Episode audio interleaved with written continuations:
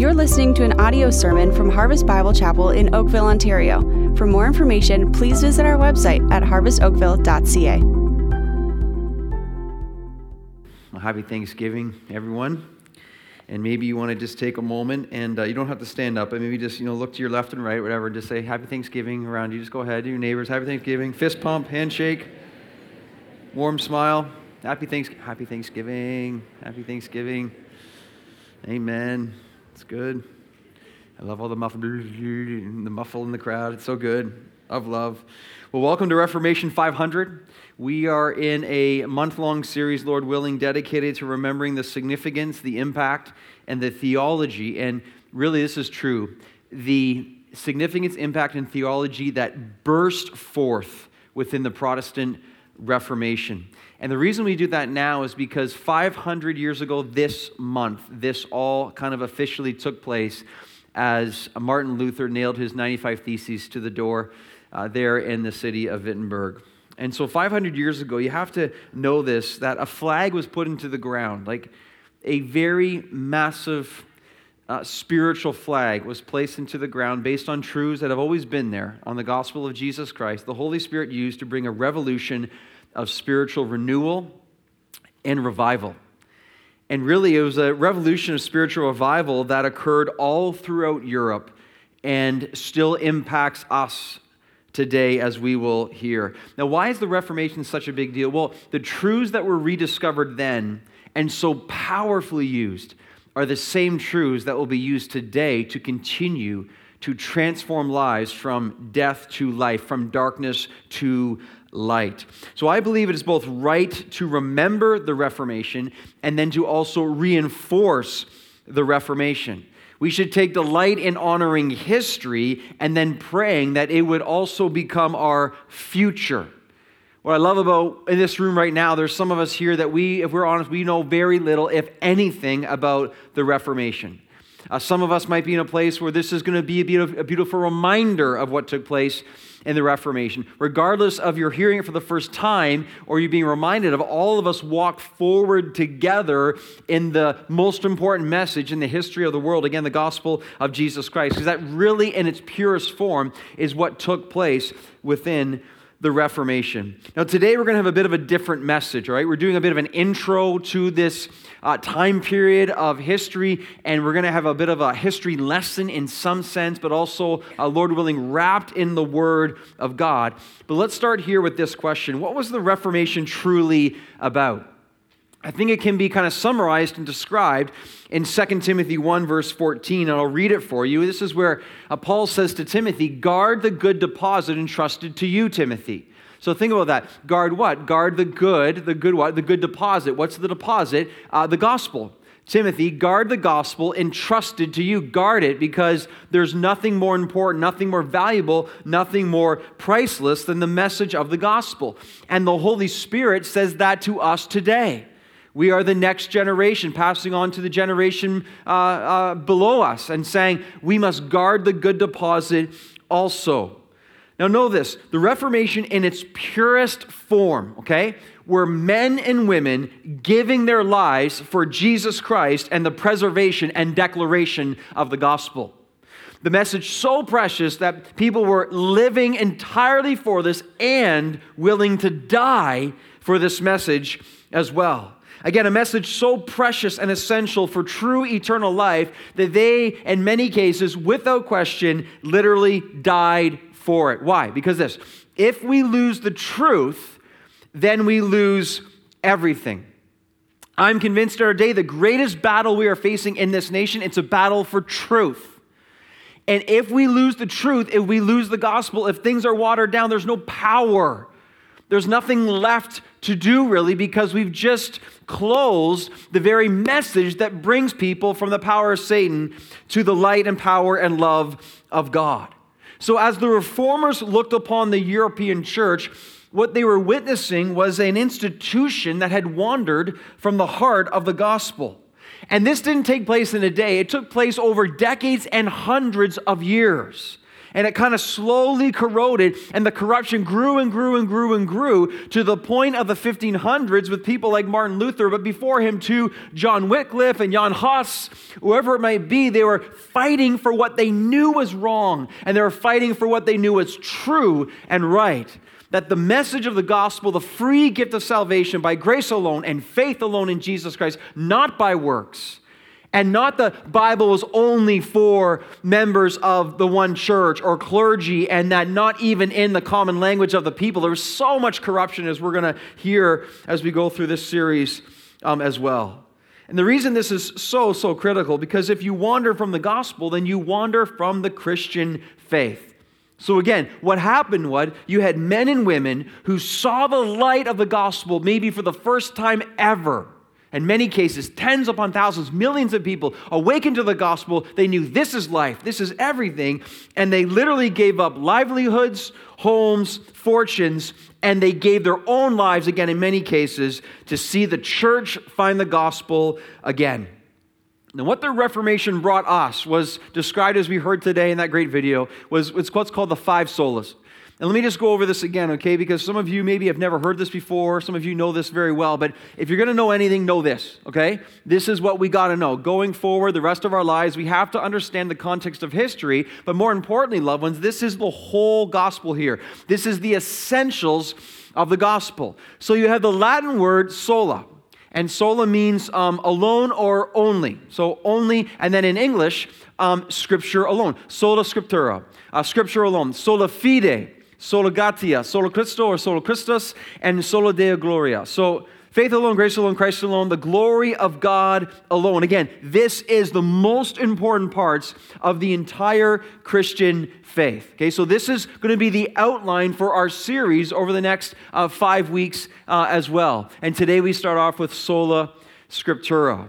So, again, this is what was taking place. These are the most fundamental uh, theological con- convictions of the reformers uh, from the Reformation. Now, why are these so important? Because each sola is 100% essential to the gospel. When any of these truths are removed, you have just lost something that is integral again to the message of the church, and the church will suffer greatly if it can exist at all.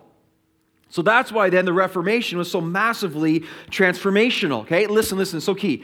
In the Reformation, they were rediscovering the gospel. The true gospel had been lost. People were completely in darkness by the corruption of leadership above them, and they did not know that you could be saved by grace through faith. They did not know about the free gift of grace. They did not know that it's I believe in what Christ has done as opposed to me trying to earn my way to heaven. Am I ever going to be released of this condemnation? Will I ever be free of guilt? Can I ever know that I have peace with God? They were under this massive bondage of unbiblical teaching that wasn't the gospel at all. So you have people here recovering the true gospel, which is the power of God for salvation, Romans 1, verse 16.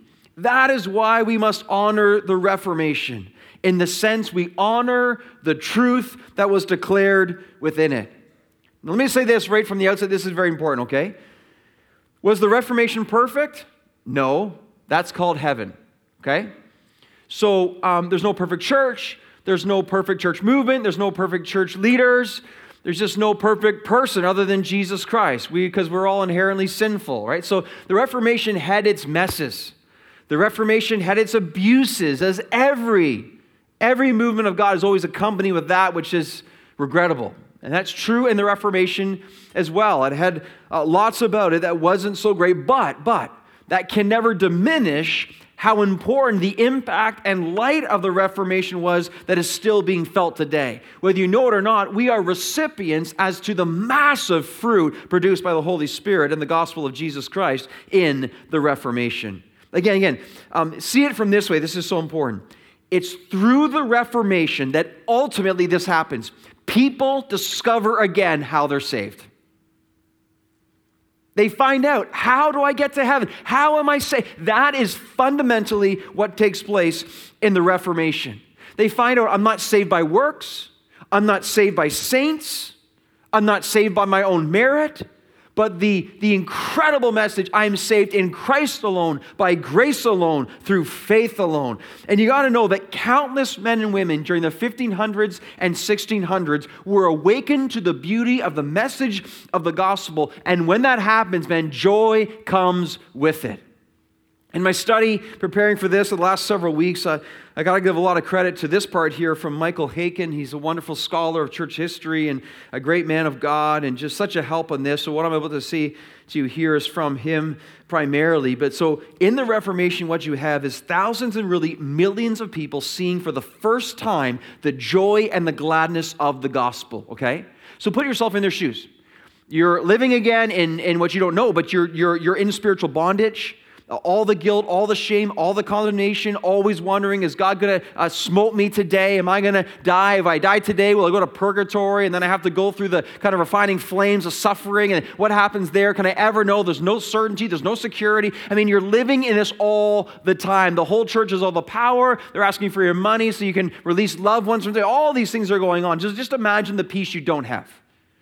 Just imagine how, in some ways, just how awful it would be to live in that environment of no grace and no peace and, and no true love.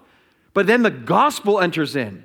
Then the message of Christ starts to be declared. And you hear that, wait, wait, wait, you mean, you mean I don't have to do anything? You mean Jesus Christ has done it for me? You mean grace is free? I get what I don't deserve and I don't get what I do deserve? I mean, it's just, just, it's incredible. So then the joy and the gladness and the elation that starts to impact hundreds of thousands, if not millions, across Europe.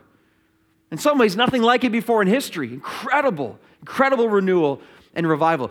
There's a few ways we can mark the movement of the Reformation, uh, specifically in Europe. One of them is right here with a painting called The Candlestick. Uh, I believe you can see this today, currently, in some form at the Rijksmuseum in Amsterdam. Notice here, you have the reformers gathered around uh, a single light of a candlestick, which is signifying to what happened. The reformers, and they're almost all of them have a Bible open, the, the, the light of God's word shining on the darkness for the first time. But notice down here in the bottom, you have um, a pope, a monk, a cardinal, and Satan himself trying to blow it out. Because this was the actual context for this day. Uh, this group down here, man, they didn't want this light to shine because now the power is going to the people. Now the people could actually have a copy of God's word. Now the people could actually know for themselves what God's word actually says because at the time of the Reformation, it got so bad that it said only the Pope is able to interpret Scripture. Can you imagine? Can you imagine being under such oppression? One guy, and then handed down to cardinals and archbishops and bishops and so on and all that was there. So then you see this pain, but this is what's happening. All of a sudden, people are awakened and enlightened to all that was taking place. It's an incredible, incredible time. Another way that you can see this described in Geneva, Geneva, before the Reformation, they had a model. Let me make sure I just read it right here. They had a model in Latin that said, Post tenebras spero lucem. And that meant, after darkness, I hope for light. So there's not a sense of certainty of light, but just, oh, I hope it gets better. After darkness, I hope for light. But then following the Reformation, to commemorate this, they had coins struck with the phrase that we heard is really the subtitle for the series is Post tenebras lux. After darkness, light did come. And all of Geneva, so again, it was such an impact of revival and renewal with the light of the gospel, freeing people from bondage. They struck their coins, post tenebras lux. Again, after darkness, light, which is one of the phrases that really describes all that we're seeking to uncover biblically, but also historically. Incredibly exciting, incredibly important so many people and even countries were being transformed. One of the examples of this is the, the Reformation in France. Uh, in the year 1520, it's estimated there were between 3,000 and 4,000 believers in the entire um, country of France. Just 3 to 4,000 believers at a population of 20 million. Think about that. Then they estimate 40 years after, or 40 years later after the Reformation take place, they said there were now 2 million genuine believers in France, which on anyone's count, that is incredible revival. If my math is correct, if you take, let's say, 3,500 compared to 2 million believers, that's an increase of believers of 50,007%. Okay? There's a work of God through the gospel, which is amazing. Now, also, the Reformation was a reformation with words. The printing press was a massive factor in the Reformation. And the literacy rate at the time of the Reformation was about 25%. It was increasing. It sounds low to us, of course, but back then it was really steadily growing. More and more people were reading. And of course, the people that were able to read the most were usually among the elites, right? The educated. So they were the ones getting first access to the first time ever to have own, their own copy of God's Word. For the first time, the messages of salvation by grace alone, Christ alone, faith alone were they were handed to all these people who could read. And because most of them were in the upper kind of echelons of society, what you had the people with influence and control being transformed by the gospel. And that's why you literally have nations being totally transformed because those in charge from government down, this new light was shining. The printing press was such a factor in the Reformation. The Reformation is, is said to be a child of the printing press. The printing press invented in the mid 1400s. So the Reformation is a child of the printing press that Martin Luther so amazed at the use of the printing press. In Revelation 14, it describes an angel that preaches the gospel to the world.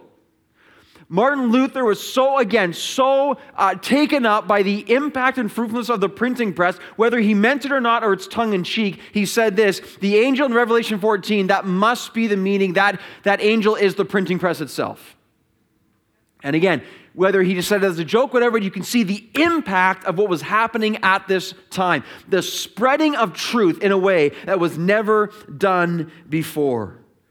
In its purest form, the Reformation was an absolute explosion of joy and gladness because of the gospel. This is why we guard the good deposit entrusted to us. Why? Because that's what leads to joy. 1 Peter 1, it says here, right? Though you have not seen him, Christ, you love Christ. Though you do not now see Christ, you believe in Jesus because you rejoice with joy that is inexpressible the gospel is what allows us to rejoice with a joy that is inexpressible because there's no greater message than knowing you are saved from your sins and saved from death and saved from eternal punishment in hell and saved to the rescuing life and love of the Lord Jesus Christ. There's no greater truth when you think you're condemned and then you believe in Christ and you are set free by the gospel. This will cause you to leap and joy with a joy that is inexpressible because you know you are heading towards the outcome of your faith, the salvation of your souls. This is a massive part of what was taking place in the purity of the Reformation. So that's a bit of context for us right here, and I think that's so important. We could talk about that for hours and hours, but I wanted to give you a bit of what's happening as we come to this now. And now we start to discover now what made the Reformation possible? What was it about the what truth were they extracting and then declaring that caused such an incredible work of God? And this takes us then to our first point today. We have two points. Uh, not too much, but uh, the first point is this, is so important. So now we jump into Sola Scriptura. And the first point is this sola scriptura, it is our highest and final authority. Our highest and final authority. If your Bibles aren't open already, please open them to uh, 2 Timothy chapter 3. 2 Timothy chapter 3 verse 16. And we're going to look at primarily verse 16 and we'll see some other passages uh, after that as well. But notice this, our highest and final authority. So 2 Timothy 3:16 says this, all scripture is breathed out by God. How much of scripture is? Oh, oh, that's, that's important. All scripture is breathed out by God and profitable for teaching, reproof, correction, and training in righteousness, that the man of God may be complete, equipped for every good work. So here we have in this verse one of the clearest and best known statements in Scripture that is regarding the origin and the authority of Scripture. The most powerful part is the first part in verse 16. All scripture is breathed out by God. Now, the word there for breathed out in the Greek is the word theopneustos. It's the only time it occurs here in the New Testament. Now, for many years in the English, theopneustos was translated inspired. Um, all scripture has been inspired by God. But the problem with this is that sometimes the meaning of English words change over time. Happens to millions of the words that we use in English, right? Notice this the Greek word never changes, The original Greek is always theopneustos. That never changes. But our understanding of that word in terms of how we define it in English can change. So, inspired over time uh, proved to be insufficient because 50 years ago it meant one thing. But then as you come along to our day, inspired kind of means um, an inbreathing or God breathing into, which doesn't fully convey what the Holy Spirit is saying through Paul here. The best translation currently of the English from the Greek is God breathed or breathed out by God, because this is what God has done. So let me say it this way God didn't just breathe into the scriptures, nor did he breathe into the authors. Rather, the text says God breathed out the scriptures. As Erwin Lutzer says, the Bible, then, metaphorically speaking, is the very breath of God. Again, God didn't just approve the scriptures, God breathed out. God is the full source of all scripture. Now, why is this so important? Well, in terms of the Reformation, this was absolutely critical. Because then, listen, is this if God wrote a book, and He did, if God breathed out His word, then whatever God writes, God gets the final word. If God says it, no one can say it better. There's no higher authority than God. If God wrote a book, that is the final word, and no man can ever contradict it, or no man can ever rise above it. Hence, you have the doctrine of sola scriptura as the foundation of what was taking place in the Reformation. God gave, gave, us His Word. He gave the Word, His Word to the church to guide, instruct, to be the authority of the church. I think every believer here right now, alive in Jesus Christ, would believe God is perfect that God is perfect in wisdom, that God is perfect in knowledge. And therefore, if we believe that, if God writes a book, he doesn't make a mistake. If he writes a book, it's a book without error. It's, it's just the natural, theological, logical conclusion. And if God writes a book, he gets the final word, and therefore we trust him. He writes, we submit. That's it. If God writes a book, there is no greater word that can come to us. I mean, think about it. If man comes along and if God wrote a book and man comes along and corrects God, at that moment, that man or woman, whoever they are, they are now playing the role of God. What you meant to say God was, they're questioning God. They're saying God isn't perfect in what he written uh, that he wrote down. That God wasn't sufficient in the word that he gave us. And you start trying to manipulate the holy book of God, you become God. That's scary. This is what was happening in the time of the Reformation. Think of it this way why this is so essential. This is our highest and final authority. Let me ask you this question. If the Bible isn't our highest and final authority, then what is? The church? Church leaders. Because again, something has to be our highest and final authority. We have to have something objectively guiding us through this life with all the false teaching, with all the opposition, with all the pressure. If this isn't our highest and final authority, what is culture? Is culture then the highest and final authority? Culture tries to be. Right now, this is the battle that we face. Culture coming in and with immense pressure. Pressure on what? On the book. Pressure on the church to turn away from the book that's happening all around us right now. It comes down to a matter of what is our true authority.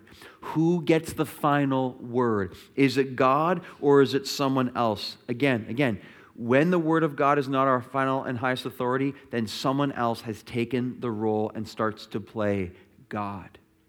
That's why this is such a big deal. That's why there's such huge ramifications for us today. And again, this is what was taking place at the time of the Reformation, right? So, what you had is you had the Roman Catholic Church has made its traditions and papal authority to be either equal to God's word or even superior to the Bible, right? So when you have traditions of man that are equal or superior to the authority of God's word, this paves the way then for um, unbiblical teachings. Like in the context of the Reformation, teachings like praying to saints, it's not in the Bible. Uh, praying to Mary, not in the Bible. The worship of Mary, in some cases, not in the Bible. Uh, the Immaculate Conception, not in the Bible. Indulgences, not in the Bible. Uh, papal authority, not in the Bible.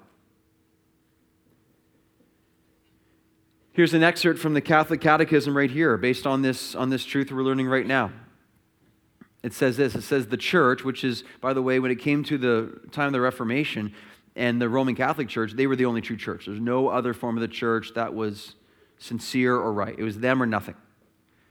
So the church, to whom the transmission and interpretation of Revelation is entrusted, eh, so they're the only ones they believe that God gave the opportunity, both the transmission and interpretation, listen, does not derive her certainty about all revealed truths from the Holy Scriptures alone. Okay? Now, right there, we have to say that is very problematic. For those of us who believe in sola scriptura, this is, this is a big, where's this going? Both scripture, so it's not they don't honor scripture, but notice both scripture and tradition must be accepted and honored with equal sentiments of devotion and reverence. See what's happening there? That's not good. Okay? And by the way, right now, I'm not trying to throw unnecessary attacks or arrows at, at in this case, the Roman Catholic Church or whatever it might be. But I'm trying to tell you what is true in the context of what the Reformation discovered and what was happening there as well. It was a very, very big deal. It was a very, very important time. So think about what this is saying then, right? If you say that Scripture and the traditions of the church are on the same equal plane, and they both deserve the same attention and reverence, then what you are saying there is not only did God breathe out the scriptures, but God also must have breathed out traditions and papal authority. You see that? Because if God breathed out the scriptures as our highest and final authority, and you're saying traditions are at the same level, then they have to be the equivalent of what God said they are. So you have the words of man at the same level as the words of God.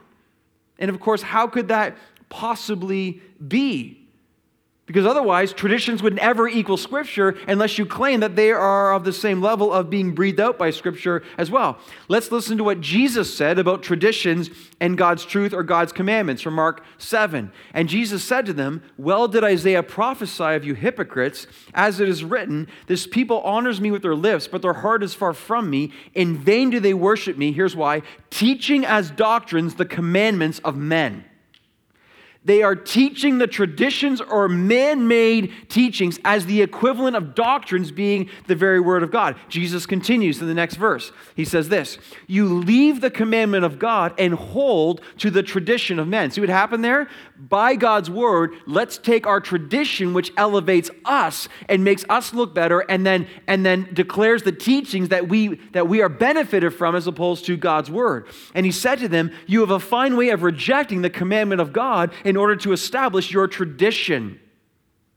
So relevant to what was happening again within the time of the Reformation. The traditions of men really overcoming and taking in place of the scriptures, and the common person didn't even know, but when the common person started to discover it through guys like Martin Luther and others, and all of a sudden this firestorm of controversy erupted. The Word of God is our highest and final authority for the Christian faith. Let me say this too, okay? Church traditions are not bad in and of themselves. Church traditions are valid as long as they don't contradict Scripture or they're in full agreement with Scripture. Let's think of the creeds, right? A lot of us grew up with creeds. Creeds can be fantastically helpful and beautiful as they align with Scripture. But a creed that contradicts Scripture obviously is of no use because Scripture has highest and final authority. Think of the songs that we sing. You could say that the songs we sing is a form of our tradition. Uh, beautiful songs. Every song that we sing goes through some kind of analysis to make sure it's in line with Scripture. We've read many songs that we look at and say, that's a nice melody, but the words are not good because in some ways they're not truly biblical. That gets tossed out. There are traditions as long as Scripture holds the final word and is measured by Scripture that the highest and final authority will decide again what is true and what is right. So any tradition or movement that contradicts the Bible can't be of God because of our doctrine of sola scriptura. so important. And think the only way to be truly objective is to have a measuring rule that God has given because God is perfect. And God has given us this. So everything gets measured by the book. Otherwise, the church is toast. If the church starts to take control of what they think is right, without God's word, without the objectivity of God's word being placed in leadership in our life, that's when the church will be in ruins. Okay? Sola scriptura, massively important. So, bring this truth into the mind of someone, let's say, like Martin Luther. Okay? He discovers the premise and foundation of sola scriptura and the other solas within it, this starts to spark the flames of the Reformation, okay? Luther saw what was true. He could no longer take the corrupt teachings of the church. And then this led him to nail the 95 Theses on the door of the church, which again, he wanted to start a debate, as we heard, but he had no idea that people would take this down, put in the printing press, and boom, it spread like wildfire across Europe. It was quite something. Sola Scriptura also led Luther to say during a debate with the church on the screen for you, he said this He says, I assert that a council has sometimes erred and may sometimes err nor has a council authority to establish new articles of faith. Councils have contradicted each other. See what he's saying here? One council would say something, this is truth. Another council in church would say something, but it would contradict the other council. How can this possibly be? You say you both don't err and you're both speaking truth, but you don't even agree, right? So it's simple logic. It's good theology. Then he said, I love this. He says this A simple layman armed with scripture is to be believed above a pope or council. right? For the sake of Scripture, we should reject Pope and Council. And by the way, this did not sit well with the leaders of the church in Luther's day, right? Then Luther, filled with boldness and you could say madness for Jesus, in a treatise, he wrote this on the screen for you too. He says this It is pure invention that popes, bishops, priests, and monks are called the spiritual estate, while princes, lords, artisans, and farmers are called the temporal estate all Christians are truly of the spiritual estate, and there is no difference among them except that of office. The claim that only the Pope may interpret Scripture is an outrageous, fancied fable. And with that, the gasoline was poured on the Reformation fire. And with that, the gasoline was poured on the stake on which the church wanted to burn Luther.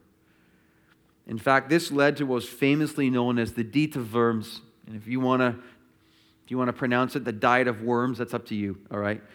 But at the Diet of Worms, Luther was summoned by the Holy Roman Emperor himself. And he was commanded to come that he might recant of his heretical beliefs and statements and writings. And this led to the incredibly famous statement, which has been repeated so many times and already even today. Luther stands before, just imagine, just imagine the pressure. Imagine he thought he was going to die for sure. And he says this on the screen. He says, Unless I'm convinced by Scripture and plain reason. Now, notice here, notice sola scriptura running right through this statement. See the conviction comes from? Unless I'm convinced by Scripture and plain reason, my conscience is captive to the Word of God. I cannot and I will not recant anything, for to go against conscience would neither be right nor safe. God help me. And the very, very famous line, which many books have been entitled by, Here I Stand.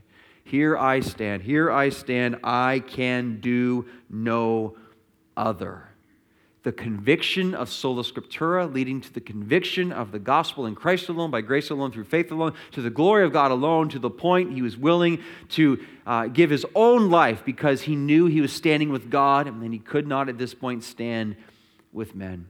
Hey, by the way, on the, um, the last Friday of October, uh, we are going to be showing the movie Luther here in the worship center. It's going to be excellent. A movie that was uh, about 15 years ago. I've seen it once back then, haven't seen it since. Can't wait. It's going to be great. By that time, we're all going to be so fired up with the Reformation and wanting to know. We'll come together and uh, probably be hard to find a seat. I'm not sure yet if you can eat popcorn in here, all right? But we'll see. But we'll see, all right? But we're going to watch Luther together, and that'll be very, very exciting. I pray it'll fire us up and just inspire us again for all the right reasons. So, Sola Scriptura and the Reformation. This would turn into, and Luther said this, a forest fire of supernatural proportions. Sola Scriptura, our highest and final authority. Again, if Scripture is not our authority, then who or what is? This takes us to our second point and our final point. It's this Sola Scriptura, listen, the authority on authority. Let's listen to the authority on authority. Some of you are like, what do you mean by that? Well, I want us to, right now, I want us to bathe in scripture passages on the inherent authority of God's word and what God's word says about God's word. And again, the inherent, the authority of God's word on the authority of God's word. So I have 12 scriptures I'm going to put up on the screen here. I could have put up dozens and dozens and dozens. We'll go through one dozen. My hope is you will be wonderfully overwhelmed with how much scripture says about scripture. And by the end, you're like, stop, Robbie, I can't take it anymore. It's too good. Please stop, okay? That's my prayer right now, okay? Psalm 19, okay, here's God's word on God's word. It's this. Ready? The law of the Lord is perfect, reviving the soul. Let me ask you, what can revive your soul? Magazine at the gas station? Don't think so. All right? There's one book that can revive your soul. There's one book that can rejoice your heart. There's one book that can make you truly wise. There's one book that can enlighten your eyes. It's the book of God, it's the word of God, it's the law of God, it's the word of life, it's the book we hold in our hands right now. It's the book of books. Next slide. 2 Timothy 3:15. Notice this. There's one book which makes us wise for salvation. This is Paul to Timothy. Timothy, from childhood, you've been acquainted with the sacred writing, Scripture, which are able to make you wise for salvation. You know, you're, it's very, very, very uh, unlikely that your favorite TV show can do this for you, unless your favorite TV show is based on the gospel of Jesus Christ. There's only one message that gives people the wisdom to know how to be saved from death and sin and hell. It's the Word of God. It's, it's, it's the highest and final authority. Next slide. Matthew 4, Jesus, when his temptation in the wilderness coming against Satan himself, all three times when Satan tries to tempt Jesus, how does Jesus respond? It is written. It is written. The last time, be gone, Satan, it is written. It is written. Jesus appeals to the authority of the Word of God to resist the enemy, and he appeals to the authority of God's Word to know it's true. How can we do anything different? Next slide. 2 Timothy 4 1 and 2. This is one of the most significant charges in the entire New Testament, okay? This is Paul. He's about to die. He gives his best and last stuff to Timothy. This is what he says to Timothy I charge you in the presence of God and of Christ Jesus. Okay, so, so Timothy, I charge you in the presence of God, oh, and Christ Jesus, who's going to judge the living and the, by the living and the dead, by the way. God is the one who's going to judge and, and decide the fate of everyone in eternity. Oh, and he's coming soon. He's going to appear with his kingdom. Uh, Timothy, wake up, young man, wake up, okay? I charge you in the highest possible way. And notice what he charged. I charge you with this massive statement of seriousness preach the word. If you do anything, if you do anything at all, do this. Why? Highest and final authority. It holds the message of life. It's the book of books. You miss out on Sola Scriptura, you miss out on everything, Timothy. Next slide. 1 Peter 1:23 notice this since you've been born again notice what the bible says here not of perishable seed but of imperishable through the living and abiding word of God see the sufficiency of scripture the Bible's telling us right here the Bible is what causes us to be born again. We know it's the Holy Spirit who regenerates us, but in combination, the Holy Spirit uses the message of the gospel and the Word of God is used to literally causing us to be, to be brought to new creations, to be born again spiritually. Only one book in the universe can do that. Next slide. 2 Timothy 3. This is our verse today. All scripture is breathed out by God, notice profitable, teaching, reproof, correction, training in righteousness that the man of God may be complete. It's our sanctification. It's the Word of God that grows us. It's the Word of God that sanctifies us, that transforms us into the image of the Lord Jesus Christ. No book like this book. Next slide. 2 Peter 1, you say, well, where does the Bible come from? The Bible talks about that. Knowing this, first of all, no prophecy of Scripture comes from someone's own interpretation, for no prophecy was ever produced by the will of man. It wasn't man that said, hey, let's get a book and let's hope God blesses it. No, no, no. But men spoke from God as they were carried along by the Holy Spirit. There's only one book ever written that can claim this truth right here, carried along by the Holy Spirit. It's the Word of God, sola scriptura, it's the Bible. Next slide. John 10 35, love this. And scripture cannot be broken. Who said that? Jesus. Indestructible. It cannot be broken. Next slide here Joshua 1. The book of the law shall not depart from your mouth. Meditate on it day and night. Be careful to do what's written in it. What? Then you will make your way prosperous. Loved ones, right here, many of us right now, we want to be successful and prosperous. You could not be more prosperous in the best way possible than when you meditate on the Word of God day and night. It is, it is just, it's, it's, it's the book that God has written that brings all true blessing as God decides. Okay? This leads us to the next verse I love so much Isaiah 40, verse 8. The grass withers and the flower fades, but the word of our God will stand forever. You know, I love the quote. I love the quote that says, The Bible will always rise up to outlive its pallbearers. See what it's saying there? So many, so many generations and centuries, people have predicted the demise of the Word of God.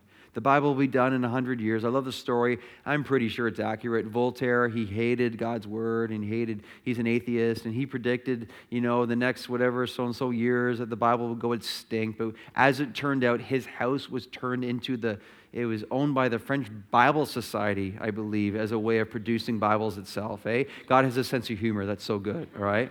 That's so good, right? I love it. All these people said all these things. Listen, what has happened? They have died, and the Word of God carries on. The Bible is the best selling book of all time. The Bible has never had greater distribution in history than it is right now across this world.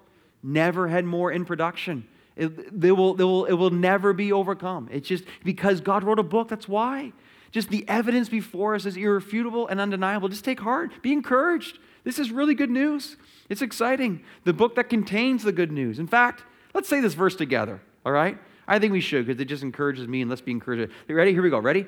The grass withers, the flower fades, but the word of our God will stand forever. It cannot be eliminated, cannot be destroyed. That's awesome. I think we have two more verses, I think. Let's see the next one there. Yeah, 1 Thessalonians 2, okay? I just want to show you these, how Paul views his own writings, okay? He knows what's going on. We also thank God constantly for this that when you received the word of God, which you heard from us, you accepted it not as the word of men, but as it what it really is, the word of God. Paul knew, somehow he knew. He was writing down what we would now hold the Bible in our hands. Amazing. And the next verse is just like it 1 Corinthians 14. If anyone thinks he's a prophet or spiritual, he should acknowledge that the things I'm writing to you are a command from the Lord. Case closed, man. No higher or final authority than when God speaks. If anyone does not recognize this, he is not recognized. Why? Because the sola scriptura says it's our highest and final authority. God gets the final word. Everything is judged and measured by scripture, by sola scriptura. There's no book like this book. Part of what I want to do in this series is I want to humble us by stories of perspective. I want us to be humbled as we often feel entitled. We take things for granted. We complain. We whine. We look at our lives, and we're always like, well, let's just let's just get a few com- comparables with people in the Reformation and what they went through, so we could sit here right now in freedom and be blessed with the message of the gospel of Jesus Christ. I'm going to picture on the screen for you. This is a picture of a cross on a road in Oxford, England. And uh, cars will drive on this every day. Bikes will drive and ride by it every day. People walk by and they'll have no idea what it even means. But this cross marks the spot where three reformers burned to death for teaching that God forgives not the deserving, but those who will trust him. On the 16th of October, 1555, two bishops, Hugh Latimer and Nicholas Ridley, were bound together to a stake, and a fire was lit in the sticks at their feet. As Ridley writhed in agony, Latimer shouted through the flames. Like, just imagine. He said, Be of good comfort, Master Ridley, and play the man. We shall this day light such a candle by God's grace in England as I trust shall never be put out. Five months later, the Archbishop of Canterbury, Thomas Cranmer, was burned on the same spot. Under extreme duress, Cranmer actually recanted those beliefs that had led Ridley and Latimer to their deaths. But when the day came for his own execution, he renounced his recantation, saying, for as much as my hand offended, writing contrary to my heart, my hand shall first be punished therefore. And so, as the fires were lit, he held out his hand that had signed the recantation, that it might burn first in the fire. Latimer, Ridley, and Cranmer were just three of many who died for the message of the Reformation, not the least of which was sola scriptura. Let that humble us. Let it humble us to see people literally giving their lives. That we could be here today. You know, um, the Reformation exploded into such profound transformation. Entire countries were transformed, as we heard, which led to the formation of France and England and beyond, and in many ways led to the formation of Canada too. Democracy, democracy itself is argued to come from the principles seen from the Reformation and the values that we hold most dear, the things that our nation treasures and yet doesn't know it. It comes again from the awakening to the principles of true wisdom found in the Word of God and to the glory of God through Jesus Christ, His Son. It's a really exciting series to be into. I pray already that you maybe you're just learning things for the first time. I've been super encouraged myself. I just love to have this perspective. The last thing I want to say to you today is this: there's a great, great um, website right now where you can get a little devotional series for this month. Because it's the 500th anniversary, there's so much happening across the evangelical church. This is on Desiring God, desiringgod.org uh, slash here we stand. It's a monthly or daily devotional for one month of um, biographies of the Reformation. You can sign up. I signed up yesterday. Uh, put your email in. They send you an email each day, and you will get a short story. Probably take you four minutes to read, maybe something like that. But each day, get a sample of one of the lives that allowed the Reformation to occur by God's grace. And so I think you'll get an email this week if you are on the Harvest email list, and we'll send that to you too. But I just encourage you, like, if we're going to be in it, let's be in it. If we're going to do this, let's learn. Um, if we're going to try to get perspective, let's get as much as we can for this month as we remember and honor the power of the Reformation and how much God used this within our lives. And I pray that it'll be such an encouragement to you and encouragement to me as we unload the gospel of Jesus Christ. Let's pray, church. Let's pray. Father, thank you for perspective and thank you for the humility I feel even now. Thank you for lives literally uh, burned to death alive because they believed in sola scriptura, because they believed in sola gratia and sola fide and sola Christus and sola Deo gloria. Thank you, Lord. Thank you. Uh, what a perfect weekend in some ways to start this series too. This is this is what we're thankful for, Lord. We're thankful for food and homes and family, but most of all, we're thankful for this. You, Jesus, and your message of life. And so I pray you will teach us. I pray you will teach us in mind and that it will impact our hearts. And you will give us such a clear perspective and such a wonderful sense of gratitude. And even as we sing this beautiful little chorus right now, Lord, we will sing it from our hearts and it'll be sincere and genuine. We are alive in Jesus Christ. And there's no place we would rather be. We pray this in your name, Jesus. Amen.